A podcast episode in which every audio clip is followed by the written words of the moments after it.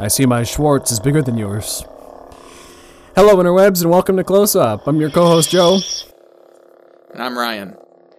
Star Wars Celebration recently announced the future of Star Wars, and we have thoughts. Probably spoilers ahead for the animated series Rebels and Star Wars Episodes 7 to 9. You've been warned. Also, we filmed this after the first day of celebration on the Friday, so if there's important news we missed from Saturday or Sunday, oops. We care about the big picture here more anyway, and um, breaking down the minutiae isn't our speciality. So forgive us. Uh, so zooming into our medium shot now. How are we feeling about Star Wars in general before these announcements?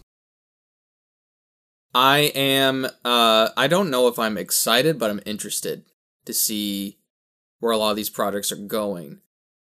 Except for maybe the Ahsoka show, because I was kind of half and half on that one.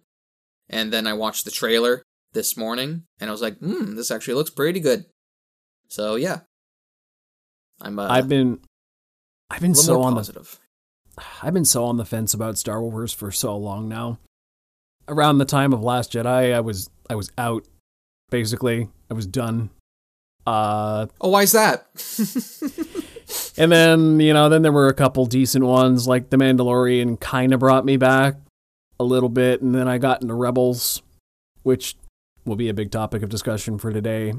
And then The Clone Wars Season 7 came out, and I've liked a lot since then. You know, I've liked The Mandalorian and Rebels and Bad Batch and uh, Book of Boba Fett had its moments. Kenobi had its moments. Like, nothing since after the sequel trilogy came out, nothing's outright pissed me off. Uh, that Mhm. was the lowest Star Wars ever got for me, and I've been like, I haven't really loved anything. Oh, except Andor. Andor is the only thing that I've outright loved in Star Wars since hmm 2015. So, yeah, you know, so I'm going into this slate for the future of Star Wars. I don't know how long it'll be the next, let's say, five years. And I'm like, okay, what are you going to bring in to actually make me excited again? And uh, did they excite me? Well, we'll, we'll see. So let's get into our close up and find out. Spoiler alert, Um, probably not. full disclosure, uh, I didn't watch any trailer that wasn't officially released because I'm a square and I think it's wrong, and I don't want to see bootleg footage. It's not appealing to me. So I just watched the officially released stuff, which at the time of this recording was, I think, just the Ahsoka trailer. And we might touch on the Indiana Jones Yes. and the Dial of Destiny trailer later, just because Lucasfilm synergy. Now's the time to talk about it, if any. Mhm. So, what do you want Well, to start I think with? I saw I think I saw the Ahsoka like Comic Con trailer, but that was months ago, and I've completely forgotten it Right. because I think it was just like a nothing trailer. I don't think it gave anything away. So, do you want But, to start uh, with the movies or shows? Uh, let's do shows. Let's do shows. Okay. I had this written down in my list a little bit uh, poorly. Then, okay. So let's let's go from least exciting to most. Let's start with Skeleton Crew because I had zero Yeah. expectations for this. So this show is said to be set in the Mandalorian era, and it stars Jude Law and a bunch of kids trying to return home. I read somewhere that it's described as an Amblin style coming of age story set in the Star Wars universe. And Jude Law is Mhm. apparently a Jedi. So, That gets me excited. Seeing Jude Law. which, if he's a Jedi, I've heard some theories that say that he would be an Order 66 survivor. If he's Mhm. a Jedi in the Mandalorian era. Because he's probably not part of Luke's order, so he must have been an Order 66 survivor. Which could be very For interesting. sure, for sure. Was this like another surviving Jedi who survived the Empire, somehow avoided the rebellion, or that we, Mhm. as far as we know, we don't know, and he's just helping these kids out? Maybe these Are kids we ever going to be- get to a point? Are we ever going to get to a point where there's too many surviving Jedi of Order sixty six? No. well, it'll be a while. Because, I mean, if you're looking statistically, I don't know how many Jedi there were in the galaxy, but, Right. like, Like how how many Jedi were there in the galaxy during the height of the Republic?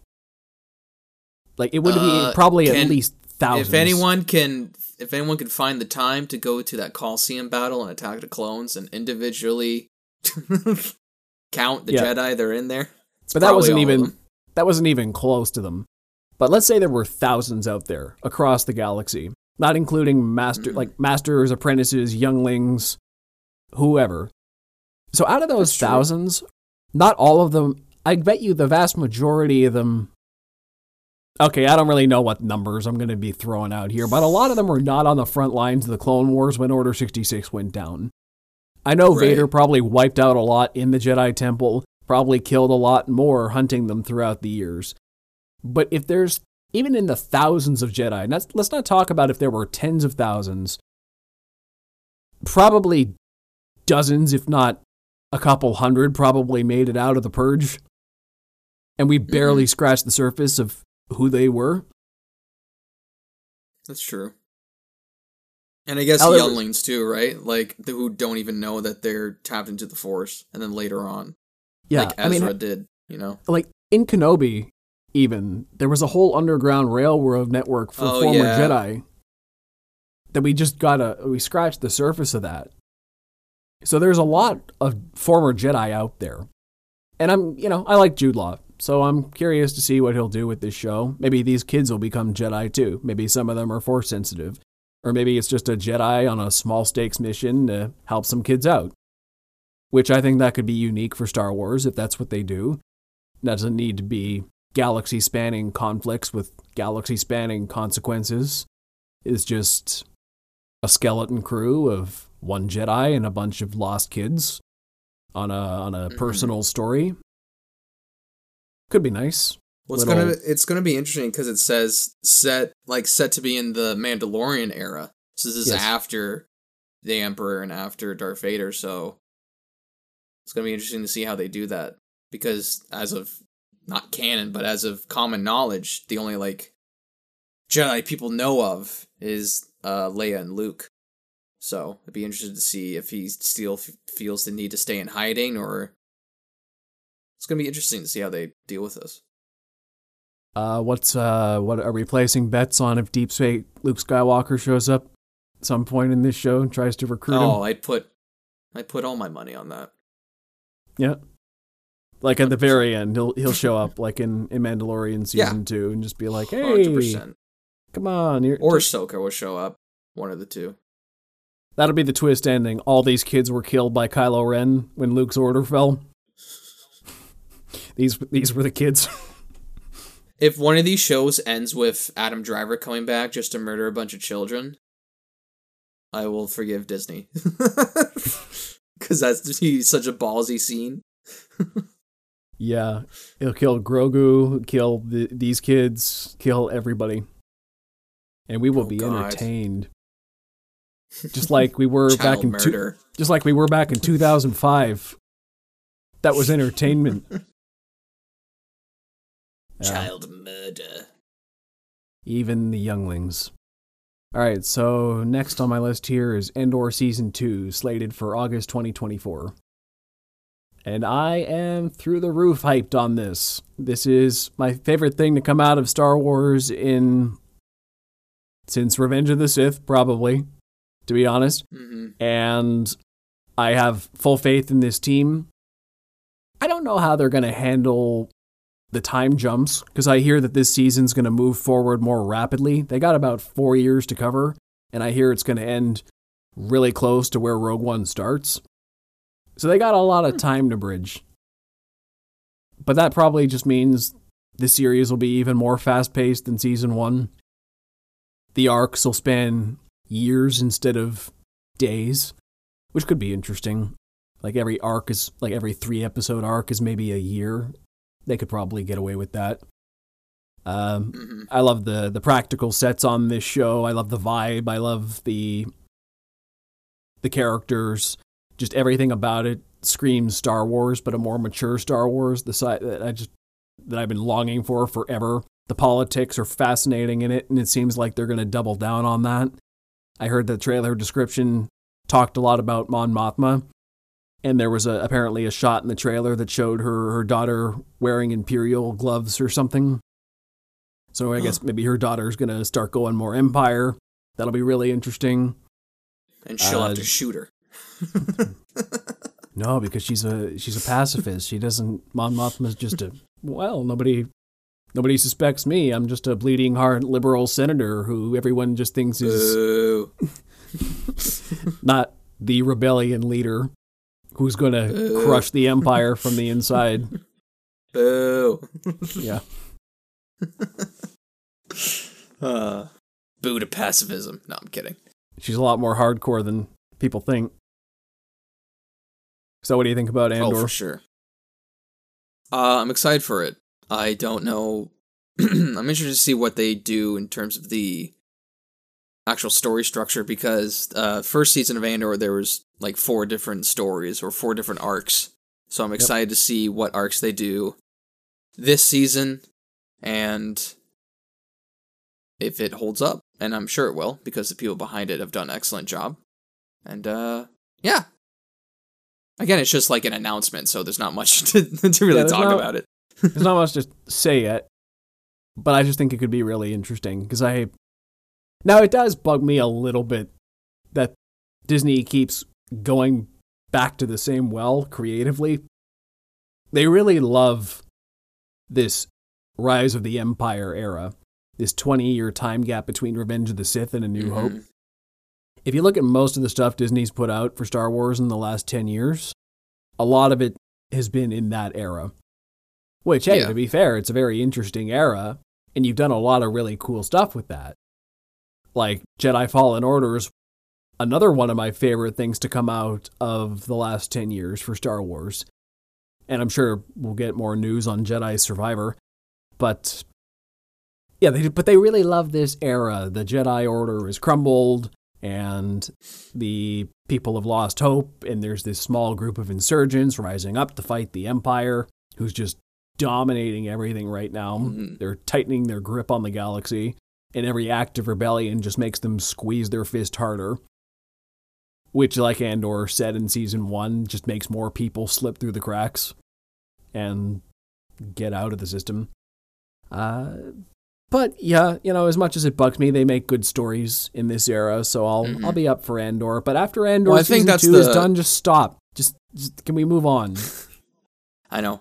I think that's the point of these TV shows, though, is to be the in betweens of the movies. Where like Yeah. Andor is the in betweens of the prequels and the originals, and then Mandalorian is supposed to be the uh, in between for the originals and the sequels. Yes. Now, one thing that's a nice transition into the next show here, The Acolyte, hmm which I was super hyped for when it got announced. I don't even remember, a couple years ago now. Just based on concept alone. I didn't really know much about it, except that it was set pre Phantom Menace, and it was going to be about the Sith in an era that's like it's the High Republic, so that's peak Jedi Order. This is when the Jedi are at their height of their power, and we just have the Sith trying to break in at all. It's an underdog story following the villains in a time where the heroes are at their peak and a massive threat to them.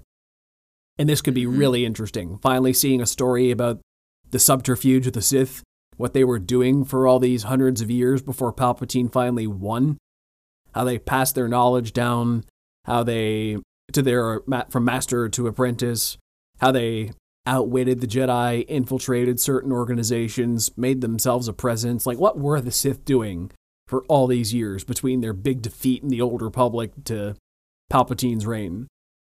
And this show Probably murdering each other. Well, no, that's why they. Well, yes, but I mean that's why they had the rule of two, so they wouldn't murder each other. Yeah. Because I mean, I don't know how far into canon they're gonna. But then, but but then they have to murder each other to keep it the rule of two. I don't know how far into the lore they're going to get, but I remember growing up in the Legends continuity. That was the story of Darth Bane in his where they book, the Chargers. Chargers. Oh well, I don't know. If There's it was that a back. Like don't think it way way back where the li- lightsabers they had to have it connected to a cord in Legends, Right. like the very first lightsabers. I do remember those. But uh, the story of Darth Bane was set about a thousand years before Phantom Menace, and his story was he was from an order of Sith. He was like from the Brotherhood of the Sith, and they were a very corrupt order who just were constantly infighting and bickering, not unlike the Senate and the Republic in its final days. And that's why the Jedi were constantly able to outwit and beat them. So Darth Bane manages to get like so all the Sith end up getting wiped out and Darth Bane's one of the only survivors and he decides Mhm. that he's going to rebuild the Sith order not as an order because it like a bunch of self-righteous not self-righteous but a bunch of um arrogant people all looking for power are obviously going to come into conflict with each other. You can't have a full order of these guys. So just two a master to have the knowledge and pass it down to an apprentice who, if the apprentice is worthy enough, will take the knowledge and use it to kill the master. And when if you can kill your own master, that proves you were worthy enough to have the knowledge, and then you pass it down. So that's how the Sith gets stronger every generation. And I hope to see that finally get adapted more into live action. Mhm. Palpatine was a bit of a cheat that way because he just took on any apprentice he wanted for different reasons. Uh, well, there weren't like, much. Dooku was Dooku was his political weapon. Darth Maul was his assassin, uh, and Grievous was just Grievous was another like adventurous were other assassins that like Dooku helped Mhm. train, and then you get Anakin who's just his enforcer for the Empire. Well, yeah, But- he lucked out getting he lucked out getting the goat, which was Anakin. Yeah, but that was kind of lucky there. Palpatine's thing. Pal- Palpatine never, because he killed his own master, he never trusted all the knowledge to his apprentices. Palpatine was the one who broke the streak and he, he broke the rules. right. Because he hoarded all the power for himself. Palpatine was the guy who finally took over and passed on none of his knowledge, not the good stuff. Because he didn't want mm-hmm. somebody killing him in his sleep like he did to his master. So I just I hope the acolyte really gets into the inner workings of the Sith society that were Yeah. scrapped when legends became legends. We don't really have a lot of canon stories like that as far as I know. So I'm I'm hyped for that. Uh, I saw the creator Leslie Headland describe this acolyte series as Frozen meets Kill Bill. Yeah, it's very interesting. I don't I don't see how that's a thing. Is this animated or is this live action? Live action. Okay. Huh. That's interesting. Yeah. I guess So we have to wait and see. Frozen meets Kill Bill is a very interesting. I'm assuming Frozen is more for like the mystical magic side of it all, like the Force. I guess And Kill Yeah. Bill is and Kill Bill is like the violence. Yeah. the violence. which will be great. Yeah, I'm I hyped for this show. I want to see the. I'm Sith hyped for the show because I've always wanted I've always wanted to see Sith lore be explored in uh the major major productions. That's what I wanted to see in Last Jedi. I also wanted to see in Rise of Skywalker. I wanted to I wanted to see Kylo Ren train more. yes, Uh and per- and that was the concept for the the ninth film that that other director was going to do and then Colin they scrapped Trevorrow. it. Thank you. Yep.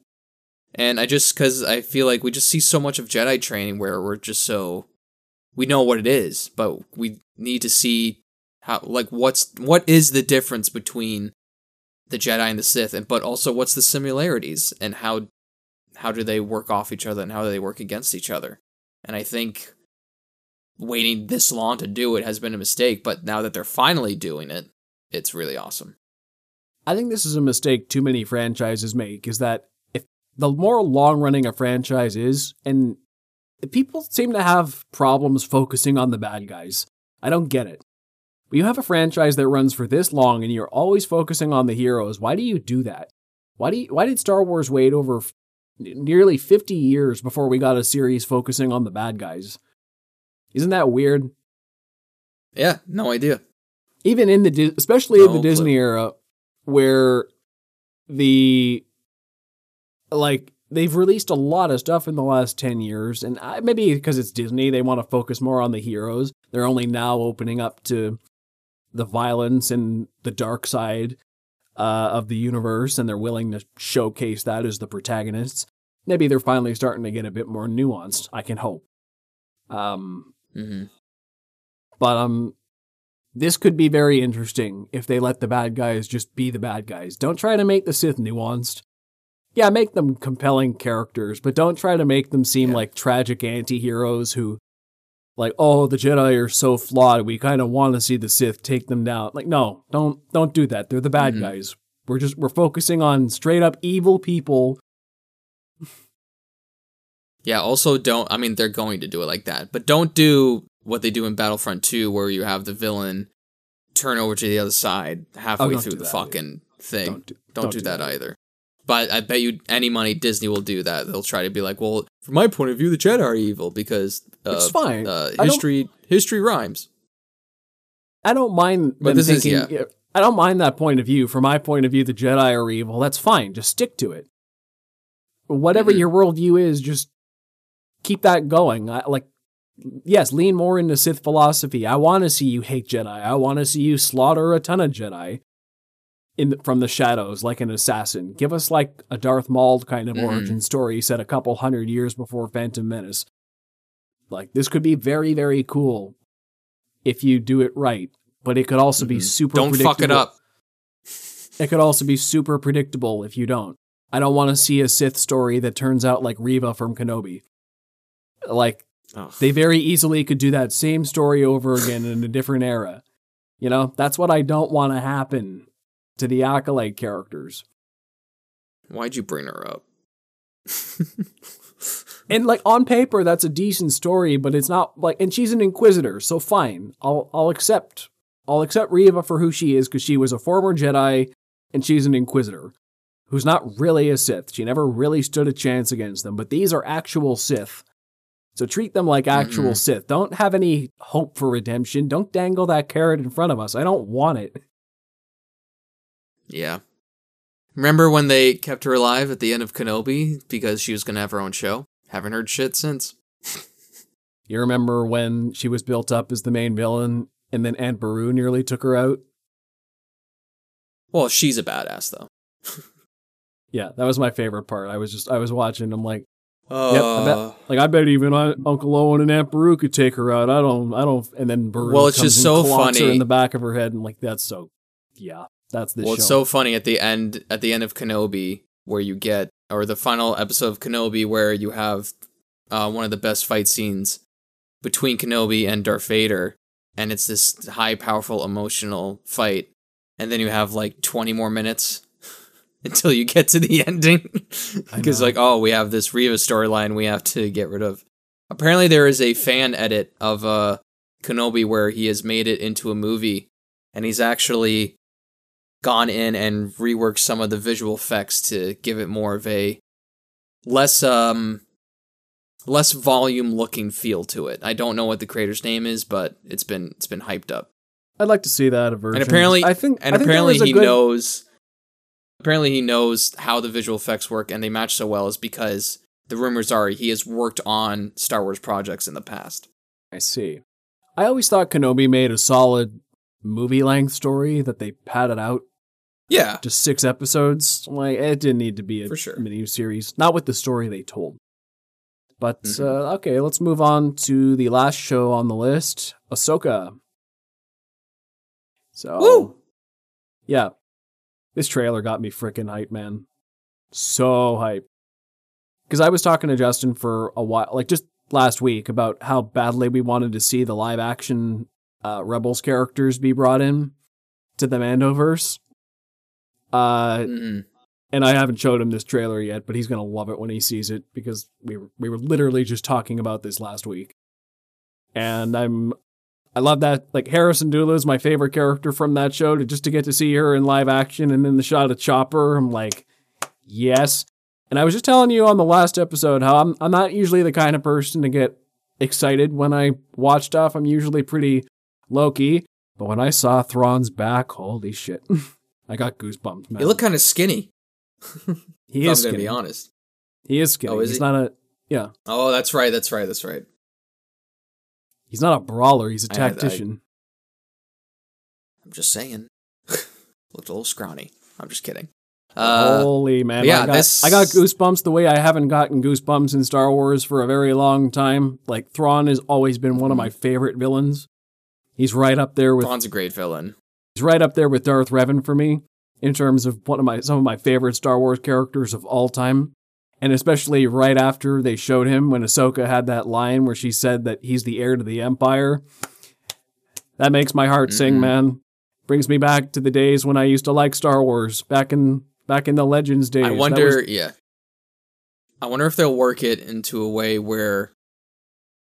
Here's my theory: Thrawn is responsible for the start and the the start of building the First Order, like right before Ahsoka comes in and then takes him down, I can see that. and then he'll be like, "It's too late, and now you and I will die together," or something like that. Because is Ahsoka alive after the sequels? Can't if we're, remember. okay, look, Who do I- knows? I do I have to break no. I don't want to go there. I don't want to do that whole thing where I break down the timelines cuz then look, there's a very compelling theory out there that says that the events of Rebels created two different timelines and there's a lot oh, of we're not doing this. There's no two different timelines in Star Wars. We're not doing. It's not multiverse. there's a lot of evidence to back it up. Do you want me to get into it now? There's a lot of evidence, No. really. no, Look. I don't have the patience. But for the sake of argument, for the sake of argument, if you're asking whether Ahsoka lived or died, if you're looking at Rise of Skywalker, you hear her voice with the rest of the spirits. So yes, you can say she died. All right. But in a version of Rebels, she also died as well. Which, if you're following the events of Mandalorian and some of the comic books and stuff, that would very clearly lead to that timeline. But in the bit where in Rebels where Ahsoka lives, where Ezra pulls her out into the world between worlds, that clearly also sets up a very different timeline, which theoretically, I don't know how it's going to play out. Because, like, to me, there's the sequel universe where, you know, that's Rian Johnson and J.J. Abrams. They have their sequels. But then there's the Dave Filoni universe. There's Rebels, Mandalorian, Book of Boba Fett, uh, this new Ahsoka show coming out. And we're not getting there yet, but the Mandalorian movie that Dave Filoni's making is said to culminate all these stories. And that could be where it all comes to a head. To me, that's where it's going to say whether this either goes exactly the way you think it will, leads right into the sequels, or it's going to go in a different direction than we're expecting. And and prove that some fans were right for a very long time that there's actually two different timelines to Star Wars. There's the Dave Filoni verse, and then there's the sequel verse. And it seems like if they go that way, they might be going down both paths. There is no shot Disney would let them do that because that would basically say that would be Disney's admitting that they're wrong, which they've never done in their life. Also, you could argue that Ahsoka never died in the first place; she was just sent to the future, and it's just you're seeing both times where uh, because you never actually see her die in Rebels. The thing just closes, and then I just- yeah. Look, I just think that, I know scene I would Rebels, want it. I would want it to happen. that scene in Rebels needs some payoff, though. Is is the thing? Like if if you introduce some rough time travel into Star Wars with that world between worlds, we haven't really seen the payoff for it yet, other than him saving Ahsoka. So I feel like there needs to be far-reaching consequences, and just so happens that Dave Filoni created that show, and he's creating all the shows where we would see the consequences for this. So if he's going to do something, if something is going to happen, it's going to be him that does it in these upcoming projects. True. I don't know if it'll play out that way or if it'll go some way I'm not even expecting. I just think it'd be very boring if all these things culminate to something we already know. We know the First Order rises. We know what happens to Luke's Jedi Order. We know that Palpatine was behind things and that he's a clone and like we we know what we knew the New Republic doesn't ever really do well either. Like we know what happens already. And I don't really want to see it play out. That story doesn't satisfy me. I'd rather see it go a different way. And then, you know, that way people can have their cake and eat it too. That way you can say, okay, for people who didn't like the sequels, you get Rey's new Jedi Order movie. That continues that timeline. And then we have the Mando movie, which follows along from the TV shows, the Dave Filoni timeline, where things maybe went a little bit better for all the characters and the good guys and like not perfect mind you because that's boring but it went a slightly different way. You can have both. It's not you know marvel's established multiverses for years now. People get it. It like it can be done and i'd be mm. okay with it is all i'm saying but um, the only I'm playing a bit of devil's advocate because you do Yep. it all the time. The only and I love you for it. the only thing I will say is I think it'd just be very jarring to a lot of major audi- audiences because yes, it was a major show on uh Disney XD for the longest time, but it is kind of a niche uh project what Rebels was. And for people, I bet there's still Star Wars fans who don't even know that there was time travel in Rebels. Yeah. So I feel like it'd be, Well, be kind of a jarring jump. And then also, again, it would be Disney admitting they were wrong. So we're trying to fix a problem where they have said that it's not a problem, it's the fans' problem. I also think I do think Dave Filoni's trying to lead people into it though. If that is the Mhm. way if that is the way it's gonna go, people haven't seen Rebels, sure. But then we also get this Ahsoka show. This trailer brings in the Rebel characters, picks up where Rebels left off. They're going to find Thrawn and presumably Ezra, because Ezra left with Thrawn in the finale. They wherever they were, they went together. So we're getting the Rebels crew back together. We're getting Thrawn back. She called him the heir to the Empire. So I think Thrawn's going to bring together the Imperial remnant. Uh, and that's going to lead to a, and then they're going to fight, and then like maybe they'll get together with the Mandalorians at some point. Like Bo Katan is getting the Mandalor, Bo Katan and Din Djarin are getting the Mandalorian remnant back together. Thrawn's getting the Imperial remnant back together. Luke's building up his Jedi Order. The New Republic's also trying to build up and they're struggling. We got these four different factions all building up to something really interesting Mhm. that'll culminate and in this era. And I just don't want it to go the most predictable way. But because it's a live action show that's a spin-off of The Mandalorian, I feel like he's trying to he's trying to ease us into it. If he's going to talk about time travel or the events of Rebels, he's going to mention it in Ahsoka in a way that's palatable enough Mhm. for for general audiences to figure out. And if you didn't watch Ahsoka, well, too bad. That's like you're you're probably gonna watch that before you watch Rebels if you're a general audience person. But there comes a Mhm. point where it's like, guys, you got to get caught up. Don't expect us to explain everything to you. If you didn't get where the story was going, it was there. The information is there. You just did not watch the shows. right. Like, if you're going to do the interconnected universe thing, you got to expect people to either get off the boat or keep up at a certain point. Yeah. It'll be it, it'll be definitely interesting to see where this goes, and I'm excited for it. I'm excited for the show. I'm excited that um because for one, I love Ahsoka.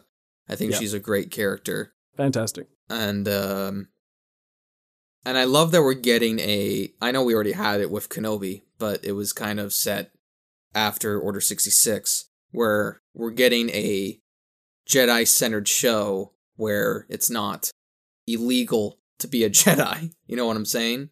Yes. Where I then I hope they have a lot of fun with it. You have it on here as your list. Orange lightsaber people. Who the fuck are they? Very are they interesting. Sith? Are they acolytes? Are they some other faction? Be I'm very intrigued by that. Um, are they hitmen hired by Thrawn? Who knows? Former Inquisitors, maybe. Mary Elizabeth Mary Elizabeth Winstead is an excellent casting choice Oh, because sure. I think she's got the sass to be Hera and definitely the look when she gets into that abysmal makeup, which I'm I would assume is not fun to wear for long periods of time. And uh, I looked up Ezra voice actor if he looked somewhat familiar to Ezra and he could play live action. And then Google spoiled something for me. So oh no. or it could be a it could be a rumor, but uh, it looks like they casted someone else as Ezra. uh, yeah, I think they showed a shot of Ezra in the trailer. They did? Oh, I must have missed that. He was that guy Sabine was looking at on the hologram. Oh, Interesting. It's subtle. It's subtle, but people think that's Ezra, which Hmm. would make sense. Does he have a goatee? Did he have a goatee? No, no. But I think he was dressed like Oh. Ezra from the show. That was his costume. Yeah, I just think this is a this is a great a great showcase to make Rebels more legitimate for people who didn't watch it or didn't stick with it. People will probably want to Mhm. go back and watch Rebels after the Ahsoka show. Because I bet I you will it'll definitely introduce- probably finish Rebels because I did not finish it. I think I stopped after season three. Yeah, I know it wasn't your cup of tea. You've complained Yeah. about it before. Seeing Ghost, uh, the Ghost ship though was really cool, like a live action. Yeah. Um, that's really awesome to see. Did they show the ship in the trailer, or was it just the shuttle from the ship? A little bit. Uh, I uh, recognize was the, the- shuttle, and then it I was the, the shuttle, shuttle. and then like I think in the background, I think background, Ah, okay. background. There's my childhood lisp coming through. but yeah, I also loved seeing it's uh, gonna be very Genevieve very O'Reilly. Genevieve O'Reilly as Mon Mothma. I love to see that in the trailer as well. Mhm. She back, baby. She's I gonna. love how kill they it. keep. I love how they keep using her for stuff. It's fantastic. Mhm. And Jimmy And they Smits brought back the, Organa. uh, I love they keep bringing him back too. Whew, I love Jimmy Smits, and they brought back the uh, one antagonist from uh, Mandalorian who she fought, Yeah, like uh, who had the steel back in season two. who had the yeah. Bas- the Beskar staff. Yeah, it was so funny. People were like complaining. Uh, I remember when that came out, people complained, "It's like, why is it? Why is she on par with Ahsoka?" It's like, no, Ahsoka's literally like taking her time, and then she goes full Ahsoka mode when she turns the lightsaber around. It's like, okay, I've implored you enough. But yeah, the uh, one um, the one orange lightsaber person, the guy with the white beard, he looks familiar and he looks awesome. familiar in you know the see who he character, you know the actor. The actor. Hmm. Yeah, that could be. I don't think I recognized him from anything, but yeah, not offhand. Yeah. I just think this show looks epic. Just this trailer gave me Mhm. goosebumps, and I loved everything I saw. Yeah, maybe it was. I I hope it's an epic show. Maybe it was just a hit of nostalgia seeing the you know the Rebels crew again and getting to see. And I'm a fan of Rosario Dawson as Ahsoka. She played the part Mhm. well, and I look forward to seeing more of her. But it just looks like what I wanted out of the New Republic era. Just like badass Jedi doing Mhm. like fighting the remnants of the Empire and Thrawn, this master tactician.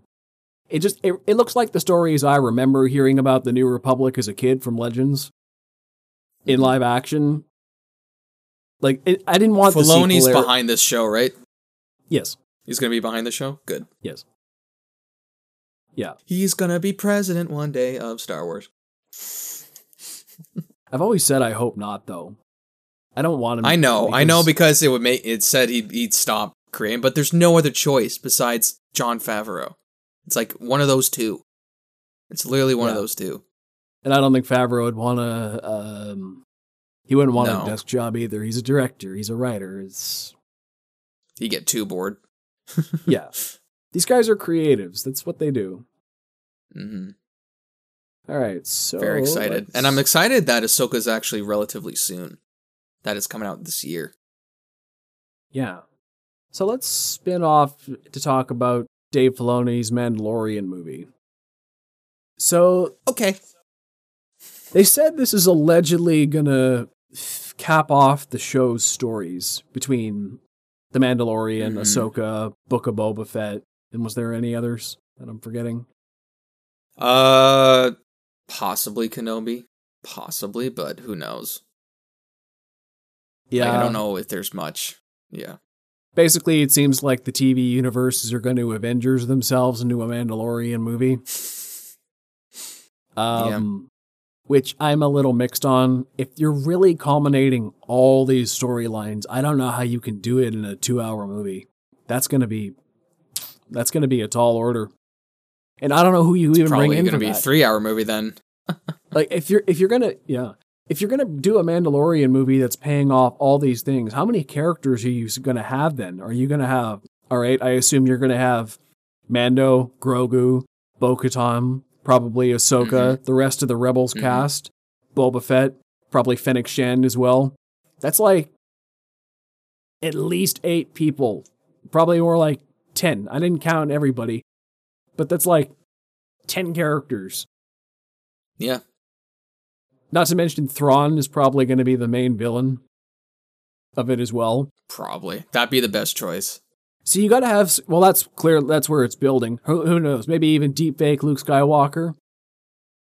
You're gonna... Is the villain? no, it, like in the movie. like in the movie doing a thing. All the TV personalities fight Luke Skywalker. deep fake Luke Skywalker. I just mean there's so many uh, characters they set up on this show that would be relevant for this movie that I don't know right. how they're going to pull it off. If you told me the culmination of all these things was a whole season of TV, I'd believe you. But to do it in a movie? Uh, I'll tell you how. Th- I'll tell you how they'll do it. I'll tell you how they do it. They have Dave Filoni do it, which is what they're doing. So have faith in The Godfather. I'm scared in a movie though. In a show? Yeah. It's probably going to be like two and a half hours, man. It's probably what's going to be. And what the sad part is, a few of those characters like maybe in the side characters will be uh, reduced a little bit because my best guess is they're going to do uh Mando like the main focus is going to be on Mando, Bo-Katan, and Ahsoka, and then maybe like a little bit of the rebels. That's gonna I be that's just, my theory. I also just worry about what you said before too about people not knowing what's going on. And I know I said at a certain point you either got to get on board or drop off, but I think a movie is a different is a slightly different story. I think the Avengers worked because you only needed to watch a couple 2-hour movies to get the Avengers. Mm-hmm. And the Avengers mostly works even if you've only seen a couple. This is like three different shows encompassing over 4 years probably five or six years of television by the time this movie's out. Right. And I'm assuming if they want to make it a movie, movies have to be more broadly accessible. They're not just putting this on, I doubt they're just putting this movie on Disney Plus to finish up the series. I bet you this is going to have a theatrical release, no, which no. means they probably need to make it standalone enough that people who haven't watched six years of television can understand what's happening and still be entertained. Because movies are all about broad appeal this isn't just a movie for the fans, otherwise they wouldn't do it. They want, you know, a big tentpole Star Wars movie, I'm sure. So I just I don't know how they're going to find that balance. You you waste too much time explaining for the newbies, then that's a big exposition dump and that's like that's going to kill your pacing. If you go too niche, or you could just go full out. Just go full out and be like, "Sorry newbies," because this is clearly like it says, it's finishing up all the TV shows. And a lot of a Star Wars is so big that it, there is a huge audience for the TV shows. It's that it's any yeah. it's what anybody talks about uh, when those shows come out. It's literally it's kind of like Game of Thrones or when House of the Dragon. It's that huge when it happens. Yeah. And just... sorry to the newbies that don't show up. Like if they don't have to explain anything, then they don't explain anything. Like look what happened in Infinity War and in Endgame. They didn't explain shit because they knew True. people were going to follow that. True. So good example. Sucks th- for the newbies. I just I see this being like movies are more financially successful in theaters, but I just I don't know how hmm. many people are going to watch and like this if it's not on if it wasn't a straight up Disney Plus release. Like if you just dropped it on Disney Plus along with the other shows, like okay, here's a Disney Plus original movie, bigger budget, big cast. We all no, this needs to on. be on the big screen. What do I know, mean? and if they're going to the combination of all these shows. It needs to be on the big screen. Yeah, I just don't know how they're going to find that balance between like hardcore fan appeal and they don't need to. But it's they not going to do well. How ah, do you? Ah, know? It's Star Wars. It's Star Wars in the movie theaters. It's one of the biggest franchises of all time. People go to go see it regardless.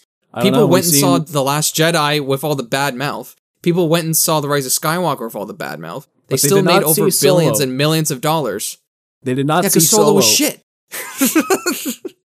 Solo was fine. It just it got it got a bad rap. But it point is a Star Wars movie has been proven to bomb. It was the failure of Solo that made them go this long without doing a movie since the sequels in the first place.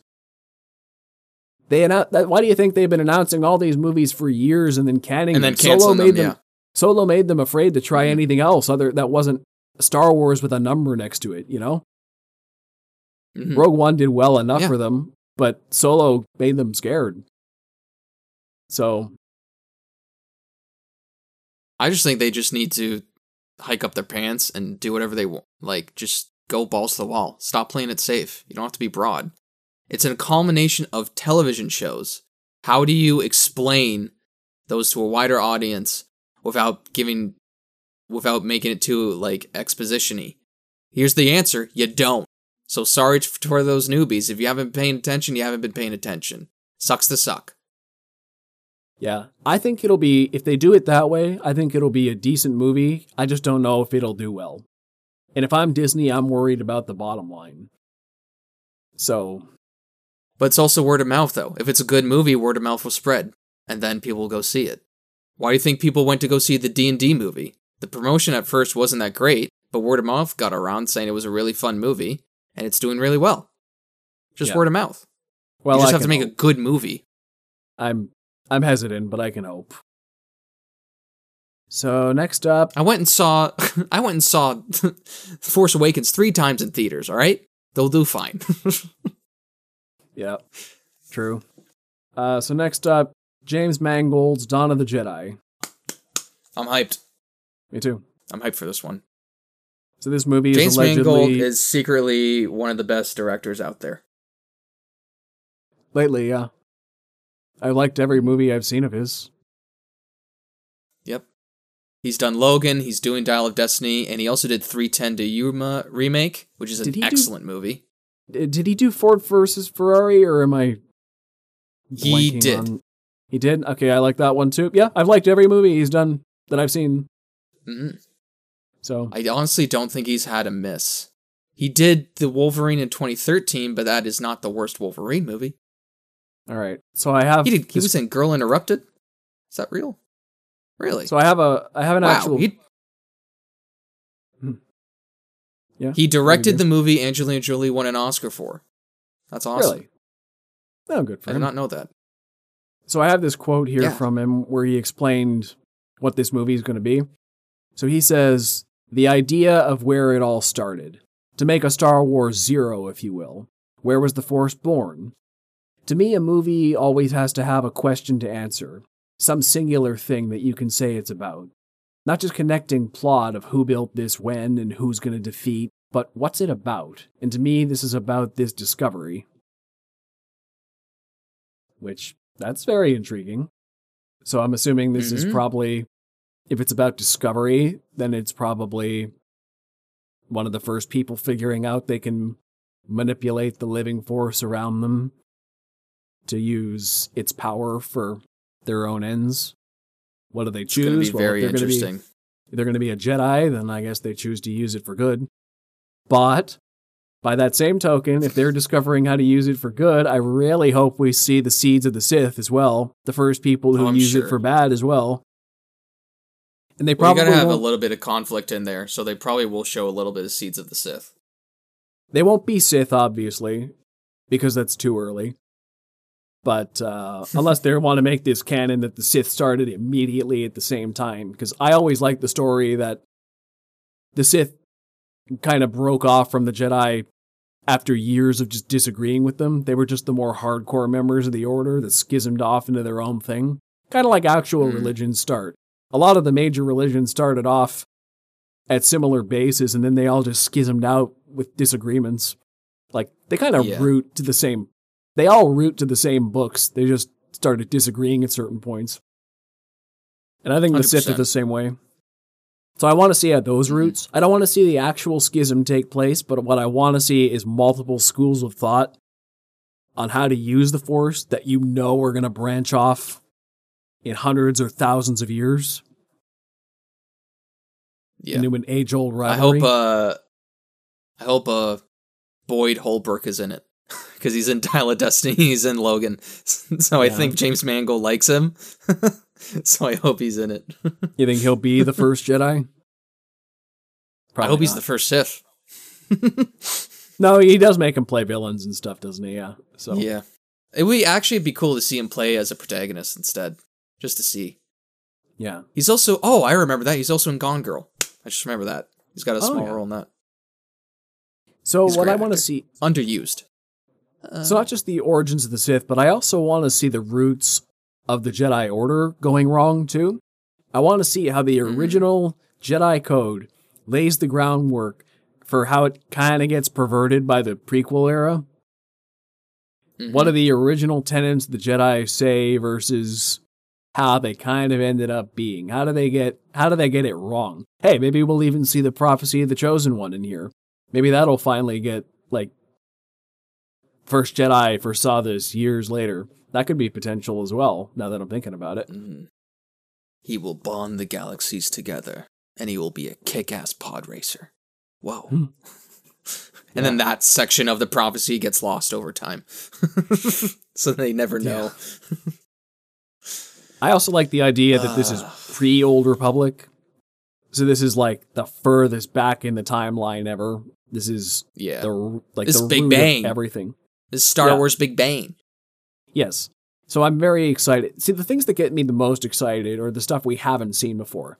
Once again, Yeah. not the stuff that's set in the Rise of the Empire era or anything like that. I saw a comment uh, on like a YouTube video that kind of resonated with me this morning, and they're like, "Why does Disney keep focusing on this 50 year time span, give or take?" And it's true. Like basically from the Phantom Menace up to the sequel trilogy era. Like that is the era we've been focusing on, but it's a big galaxy with a huge history. Yeah. So give me more like Dawn of the Jedi. Give me more stories like The Acolyte. I don't know if they're going to be good. I just appreciate we're seeing different stuff. Totally different Mhm. eras of the Jedi and the Sith and politics in general and like that's fascinating. I want Star Wars to get out of its comfort zone. Be weird. Mhm. Be different. I was always I was always interested to see if they could do a storyline before the prequels, like five or ten years before the prequels. But those are usually like technically peace times between, you know, the Jedi and whoever. But They did they did Maybe really well on Tales of the Jedi. Seeing the uh, the story Yeah, between but that's Du- like- yeah. Dooku's rise was fascinating. that's in between though, you know. Yeah, there's that Well- stuff too, and I wish they did that at like like like I mean like live action stuff. Where like what would the story Yeah. be there? Would it be maybe like Young Adventures of Qui Gon or, um, yeah, like even a Count Dooku movie? But that'd be tough to do live action of. You just couldn't replace Christopher Lee like that. Yeah, Yeah, I don't know if like they're afraid to it uh to go around that timeline or there's just no really like good ideas for it at the moment. I'm sure there I'm sure there's like for all these shows that get announced, there's like a recycling bin of all the story ideas that they Yeah. have. I mean, look Well, at the past what 5 years of all the shit that's been announced and then been canned. yeah, and that's why something like the High Republic is a very interesting era to me. Like you said, because it is Mhm.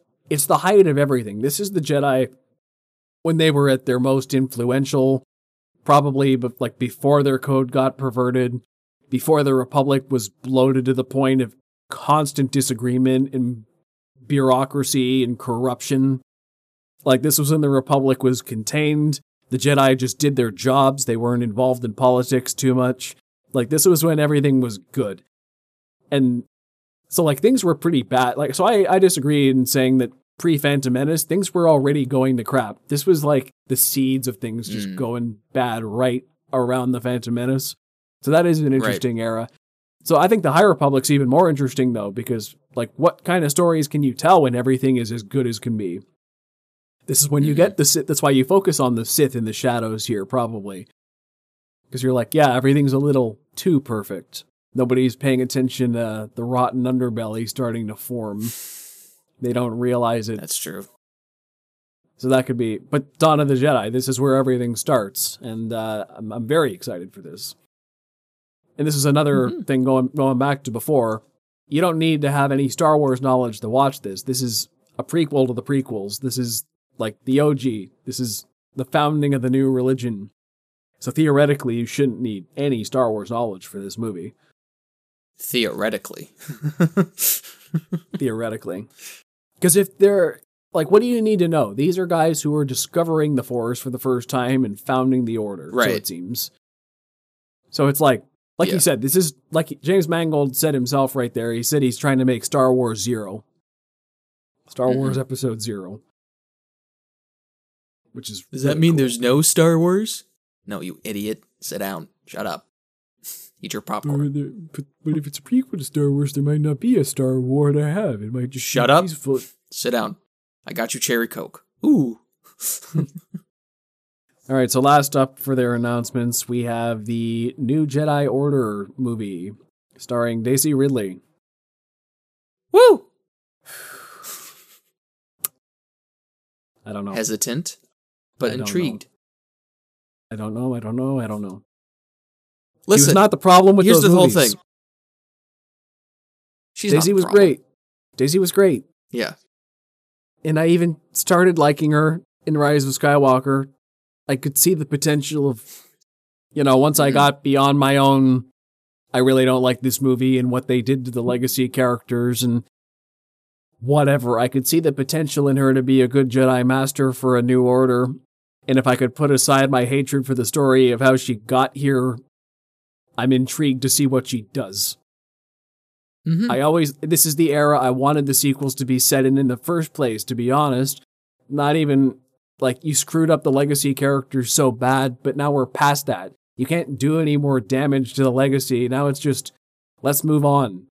And this could actually be really good if they learn from their mistakes. If they make her more into a well-rounded character instead of somebody who's just always I'm Mary Sue. gets yeah, who just always gets their way effortlessly. If she actually has some problems to face, some more flaws, uh maybe he has some difficult students to teach. Like if she's not like the best at everything consistently and like if there's actually if she actually has an arc, this could be a good movie. I know Daisy Ridley's up to the task. With good writing, she can do wonders, I think. hmm Yeah, I I agree. I mean, I'm not as like as uh harsh on the sequels as a lot of people are, even though every time I rewatch them I find something new to hate. But yeah, she's never been the problem, and I think okay, now we're going to focus on Daisy's character instead of what do we think Star Wars fans want to see in a sequel? And it's very interesting to see what they is there a director attached to this? I think there is. I think she like just Uh, won an Oscar too. Let me see. The name I have here is Sharmeen Obaid Yeah, I think she just won an Oscar. Really? Yeah. Okay. Oh, good for her. Um, so that'll be very interesting to see. As long as certain executives, we won't name names, get out of the fucking way, and just let the, because that that just just let the film be the film. Because when you you know when executives are in the movie, because it's the most by the numbers, BS crap you've ever seen in your life. But when it's an actual filmmaker, when it's an actual filmmaker at the helm, you can tell that they're actually making choices for better or for worse for the film and that they're actually taking risks. So I'm interested to I- see what they do. That's why I'm so worried, though, because the fact they're even making this movie tells me uh, She Who Shall Not Be Named is already involved. Because I don't know what the demand for this story was in the first place. Once again, I'm intrigued, but I wouldn't have asked for it. Not right now. Uh, maybe in Mhm. like another 10 to 15 years, I'd be interested. I bet young fans love that this is announced though. Yeah, but they don't have a say. Star Wars. they don't have a say.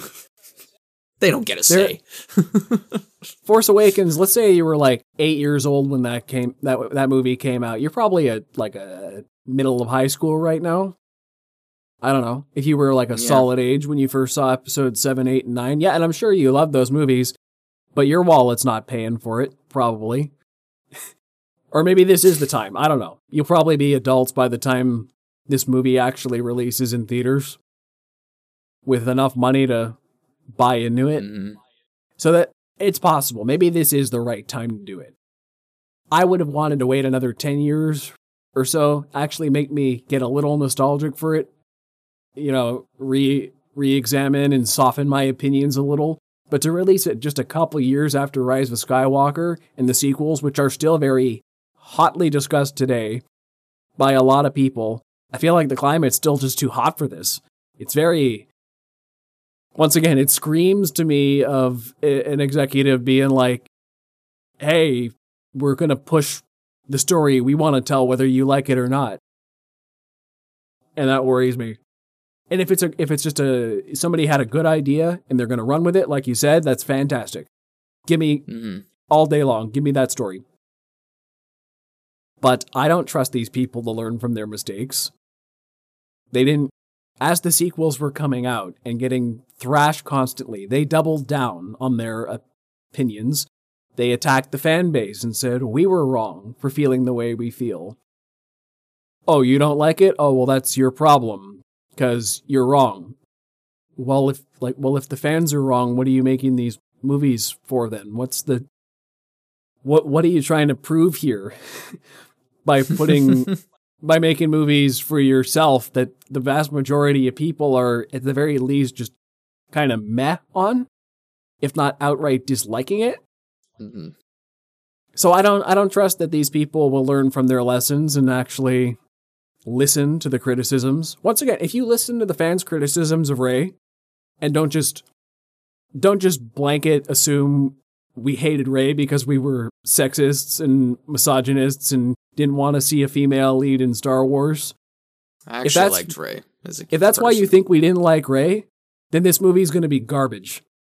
But if you actually Mhm. listen to legitimate criticisms, not just the incels and the people who and, and the actual misogynists and, and the review bombers, if you listen to the actual criticisms of what we thought was a problem with her character, then this could be fantastic. You know, this could be Mhm. Daisy Ridley living up to her full potential. Kind of like how part of me, prequel actors are getting their renaissance now. We get to see Hayden Christensen and Ewan Mhm. McGregor back, and even Ahmed Best, Genevieve O'Reilly. Like they're starting to get Temuera Morrison. Part of me believes that uh, Daisy really would not sign on for this unless she thought it was a good story. Where I think hope there's and there's even been clips of uh in, like interview clips popping up uh right before Rise of Skywalker. Sorry, uh right before um the Last Jedi promotion where she agreed with um Mark Hamill on some of his criticisms of the Luke characterization and I think there's a clip also of how she felt that Finn as a character was done dirty by Disney and how he was heavily promoted for Force Awakens, but then kind of shoehorned away for Rey's story. And I don't think she, you know, she's been kind of missing for a couple years, but who hasn't because of COVID? And I don't think she wouldn't do this for a paycheck. I think she adamantly loves that she was in these movies and loves this franchise. And, you know, me believe, and I think she was actually a good part of the sequels. It was just the way her character was written was just very kind of basic. So hmm. Well, let me be. Let me. you can't do a Rey. You can't do a Rey movie without Daisy Ridley, and Yeah. she has to sign on to do it. Let me be the cynical guy here and say they they got her back the same way they got Harrison Ford back. A boatload of money That's true. Because he was very like all the sequel actors have basically come out and voiced their discontent with how that franchise went. John Boyega especially has been pretty vocal about his problems with those movies. Daisy Very. a little bit, Oscar Isaac less than the others. And, you know, I, I don't know if the, do you think they'll come back for this? You think they're going to get Oscar Isaac and John Boyega back? Uh, it's possible. I'm not ruling it out, but I don't think John Boyega would come back unless they gave him a good reason to, even without money. I mean, Disney has unlimited money, but I got a reason I already. think he's just been so hurt by it. What's that? Is Rise of Skywalker set him up as a potentially force sensitive person. 15 years on, Rey's new Jedi Order. He could be a teacher there by now. Mhm. Probably. That's true. Maybe it has. Maybe it has Rey teaching John Boyega, or um, or Finn. Well, know? they did say this movie's 15 years on, so I hope he'd be trained by now. Oh, right. That's true. So I hope he's and maybe, they like, finally have. Yeah. Maybe they finally have a relationship, which a lot of fans wanted, and which I also kind of wanted, instead of the forced fucking relationship between Rey and Kylo for no reason. Most people were shipping Finn and Poe more than anyone with Rey, I mean, that too. That too. which they could make that a thing. I don't really care either way. If you did, I'd be like, well, like, like I don't really see the setup for it, but also I don't care enough Like, okay, hmm it's just They I'm only meh acted on like it. a couple in Force Awakens, and then in Yeah. the rest of the movie, and they didn't talk. Well, they barely talked in the second, and then they just argued a lot in the third. Like if you had made them a couple in Last Jedi, I'd have bought it based on where they were at then. hmm But if you do that Yeah. now, post Rise of Skywalker, I'm like, well, it did, it didn't feel like it was going that way now. But whatever. I feel like this movie is definitely it's just going to be a it's possible yes, it is possible it's them saying, fuck you, we're going to go with what we think is right. We don't care about the fans, but it could also be like, hey, we messed up. Here's a good version of the sequel characters because we do care about these characters and we do care about the actors in them and we don't want to just throw them away because of how poorly received the sequels were. So the fact that they announced this movie and announced that Daisy Ridley's back is super ballsy for them, and I kind of Yes. respect it. I know the news is not being met that happily by a lot of people, just based on the internet comment sections I've been reading. But Well, keyboard warriors don't matter, so yeah, I just worry more about the the general audiences who were not that enthralled by the movies to begin with, and not. And this movie might not do well, not out of hate, but out of apathy. I don't know if people care enough to go see it. Um, but once again, maybe those teenagers who have a little disposable income and nostalgia to play with might be the ones driving this one forward. why are you saying disposable income like the ticket's going to be 30 bucks? It will you be think by the the inflation's going to comes up. the inflation's 18 going to be that bad? What do you think 18 year olds have money to blow? I know when we were 18, people weren't going to movies every week. It's expensive. Teenagers don't It like is. movies. I don't know any teenagers going to the movies every week. It's kind of it's a dying thing. They'll watch they'll watch streaming, but they don't watch broadcast TV. They don't go to movies. We're like I feel like we're the last generation that still does that stuff on occasion. Unless it's a Marvel movie, yeah. Unless it's a Marvel movie, basically. I don't think even Star. Wars is cool enough to bring them all in now. Unless they come with their parents, but we'll see. Yeah. All depends. Generate. Yeah. But their parents are Maybe probably you're just pissed being a off with the se- generationist. Maybe. But I bet their Don't parents are don't pissed off with that's the a word. sequels too. I don't know if they'd go with them. Probably. Um, Uh, so this could be very hit or miss. I'm. I don't know. We'll see. oh, for sure. So for good measure, let's talk about the new Indiana Jones trailer.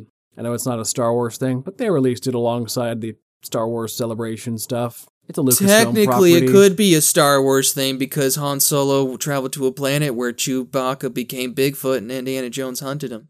Technically. Wasn't that a comic book? Yep. Yep. Comics are weird, people. Read them more. I can't remember if Chewbacca dies at the end of that comic or not. I don't think he does. I, I don't think he did. Uh huh. I think that looks great. I think it's a way better Yeah, trailer than the first one they released. You see more Uh, of Phoebe Waller-Bridge's character, and you're like, yeah. looks- Even though it's his goddaughter, she uh, has very much of the same mannerisms of Indiana Jones. I think she does great. She's gonna be a I like- great uh, Yeah. legacy yeah, I like character. the vibe. She, I like the vibe she brought to this trailer. She looks better in the role than I was expecting. I mean, I haven't really seen her in anything, so I don't. I don't know, but she looks like a compelling. I haven't seen her in. Fleabag. I haven't watched Fleabag yet. Oh, it's so good. I'll get around to it. It's one of the million things on my so often quoted list, which is an actual list somewhere. But It's not a list anymore. It's a fucking Declaration of Independence now. That's how Volume. big the paper is. yeah, Yeah, it's a It's a- volume. the list, volume one of seven. it's a it's an actual book. I just call the list.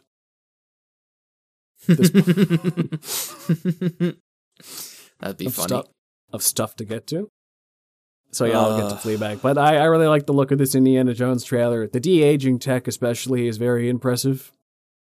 It's mind boggling. Yeah, It's scary. they come a long they come a long way since what was the first big one? Ant Man. That's the first Tron? one I Tron Yeah. Legacy, no Tron. Yeah, that was the first. 2009. I think that was. He looked like 10, a 20. fucking clay doll. It was I'm bad not your father, then. Sam. Yeah, that was bad, but it was groundbreaking for Oh. the time. The next leap forward I remember was Michael Douglas and Ant Man. That looked good. Yeah, and then they just got better from there. Mhm. They did um, Nick Fury and Captain Marvel looked really good too. Uh, they did Robert De Niro for a separate de aging thing in The Irishman. Uh, they done Well, a they lot ma- they went they took they took those old actors and just made them less old. Like they still they still put them at the age of old, but they were very old, yeah, yeah. So we'll see, which worked for the film. Yeah, so we'll see how this goes. I mean, nowadays they have deep fake Luke Skywalker. Now it's not just de aging; it's let's make a completely different character with a body double stand-in. And I love that's his full name now. Whenever you see Luke Skywalker, No, no, Deepfake there's- Luke Skywalker. there's Luke Skywalker, and there's deep fake Luke Skywalker. Deepfake Luke Skywalker. Oh yeah, can I? I just thought about this, but do you think we're going to see Mark Hamill's Force Ghost in the new Rey movie? Is there potential for that? Because he can still make I an mean, did he? Did he come? He came back for last uh for Rise of Skywalker, and he had so I mean, he comes back was- a lot. He was her teacher. He's on set for Mandalorian. He can be like an Obi Wan Kenobi sort of figure, I think, and guide her when Mhm. she's at a low point. Maybe I don't know. I think that'd be cool. Hey, any appearance by Mark Hamill in Star Wars is fine with me, Mm-hmm. especially with all these. voiced, he Yeah. voiced someone in uh the latest Mandalorian episode. Oh, sweet. hmm Was it one of the aliens or something? It was one of the I have spoken guys. Oh, the Ugnaughts. That's Mhm, awesome. Ugnaughts, yeah. That's really cool. I have So, yeah, spoken, and then it made me sad to remind me of that character. Kuiil. Yeah. Mm hmm So yeah, Indy looks like a fun adventure. I don't have a lot to say on it, but uh, we'll be discussing it in a couple months whenever that comes out. I like the- June. I like the one line: "I've been kidnapped six times. I've been shot nine times. Once by your By father." dad. yeah. Sorry, Andy. Did I see um what's his name? Oh god. He voices Puss in Boots. What's his name? Antonio Banderas. He's Zorro. Yeah, did I see him in the trailer? I don't. Think he's in this movie, isn't he? I didn't see him, but maybe, maybe. Hold on. Antonio I almost said I almost said Benicio del Toro, but that's a completely different person. uh Yeah, apparently he's in it. Cool. Sweet, sweet. I also love Sallah. Give him hell, Indiana. I love Sallah. He's great. I love when Jonathan Rhys Meyers doesn't have to play a dwarf. and he can just be on screen with other actors. Uh not that they say he wasn't great as Gimli, of course he was, but it's a lot of uh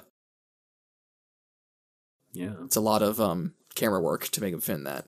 And there was an interview where uh he was on in um Harrison Ford was on a talk show recently. He goes, "So after you hang up the mantle, who do you want to play? Who do you want someone else to play as Indy?" He goes, "No one. He dies with me." And the whole crowd in the in the theater was like clapping, like, "Yeah." I love how Harrison Ford doesn't give a crap. Just like, yep, he doesn't care Indy, About Indy is anything me. anymore. Indy is me. Back whenever I see him, whenever I see him on Jimmy Fallon or any of the talk shows, and they try to do a skit with him, he's just like, he hate. I bet he hates doing press. He's had such a long career that I bet he's just so sick and tired of it. But he's one of the only ones who acts like it. Everyone else can at Mhm. least fake, fake liking the press, Yeah. even if they're dying. There's only inside. a couple times where he. There's only been a couple times where he's actually enjoyed a press interview, and it's fun to see. Like there Well, was that like- one with uh Blade Runner with that um British Graham uh, not Graham Norton. Oh. No, it was a it's like a it's more niche interview. But it's this uh it's this lady and she's got like this booming personality and jokes with him and Ryan Gosling a lot and he enjoyed it. Well, that's what I like about him though, is that he he doesn't care so much that when you actually see him joyful, you know it's real. And that makes it better. hmm You're like, oh, this is Yeah. genuine. So I bet he's Uh, ready so- to retire. I bet he's ready to retire. I feel like everybody's this might be his retiring. last after- movie. I know John Williams said he's retiring after this movie. no, Dial of Destiny is his last one, he says. John, no, you only have six Oscars. You need, you can do more. Yep. Aw, you know, man. my, my my brother actually just saw him in concert in Chicago the other week.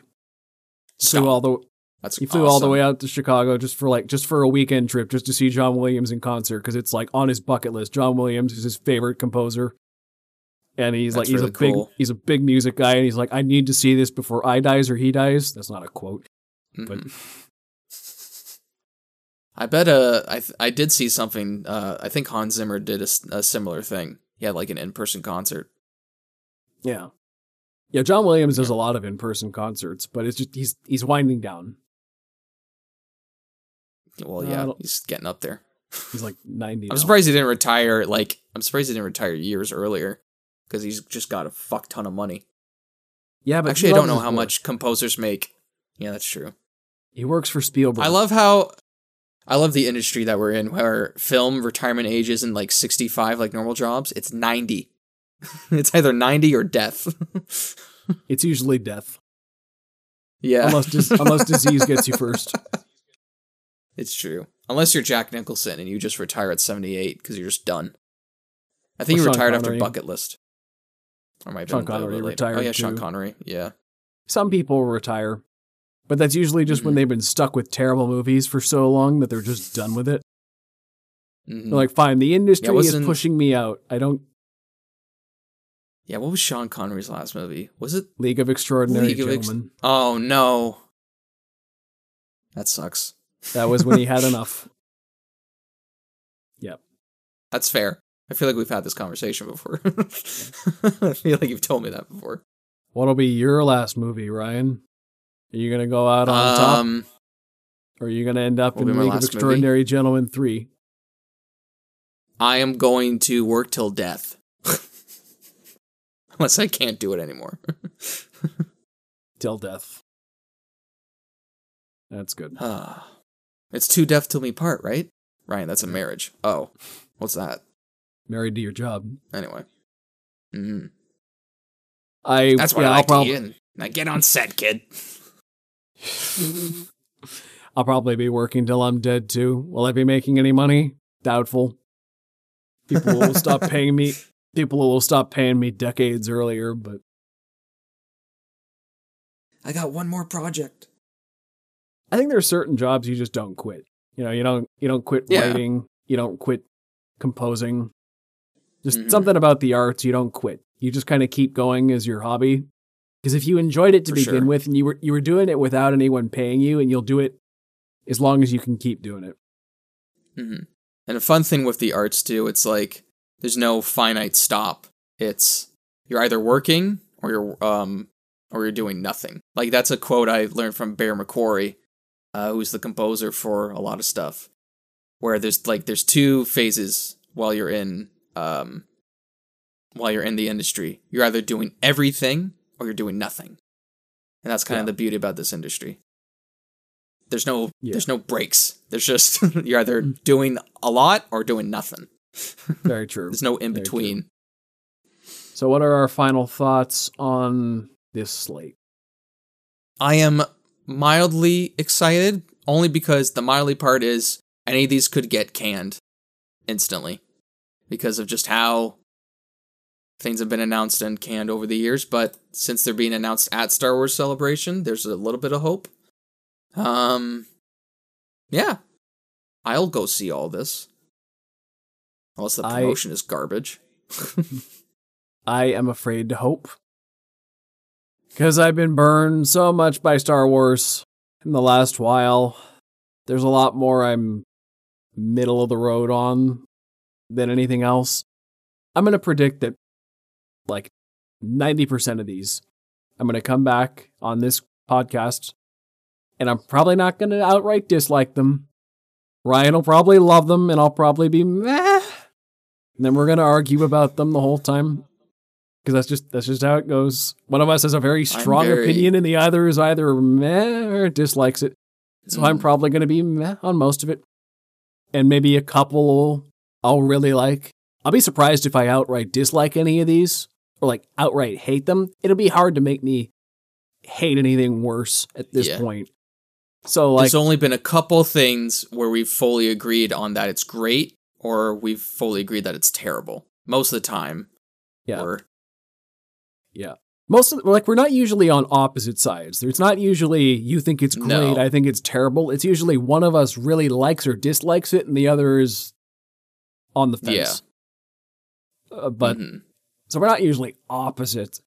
Oh yeah, except Falcon and the Winter Soldier. That one I think we're pretty on traditionally. it's a good movie.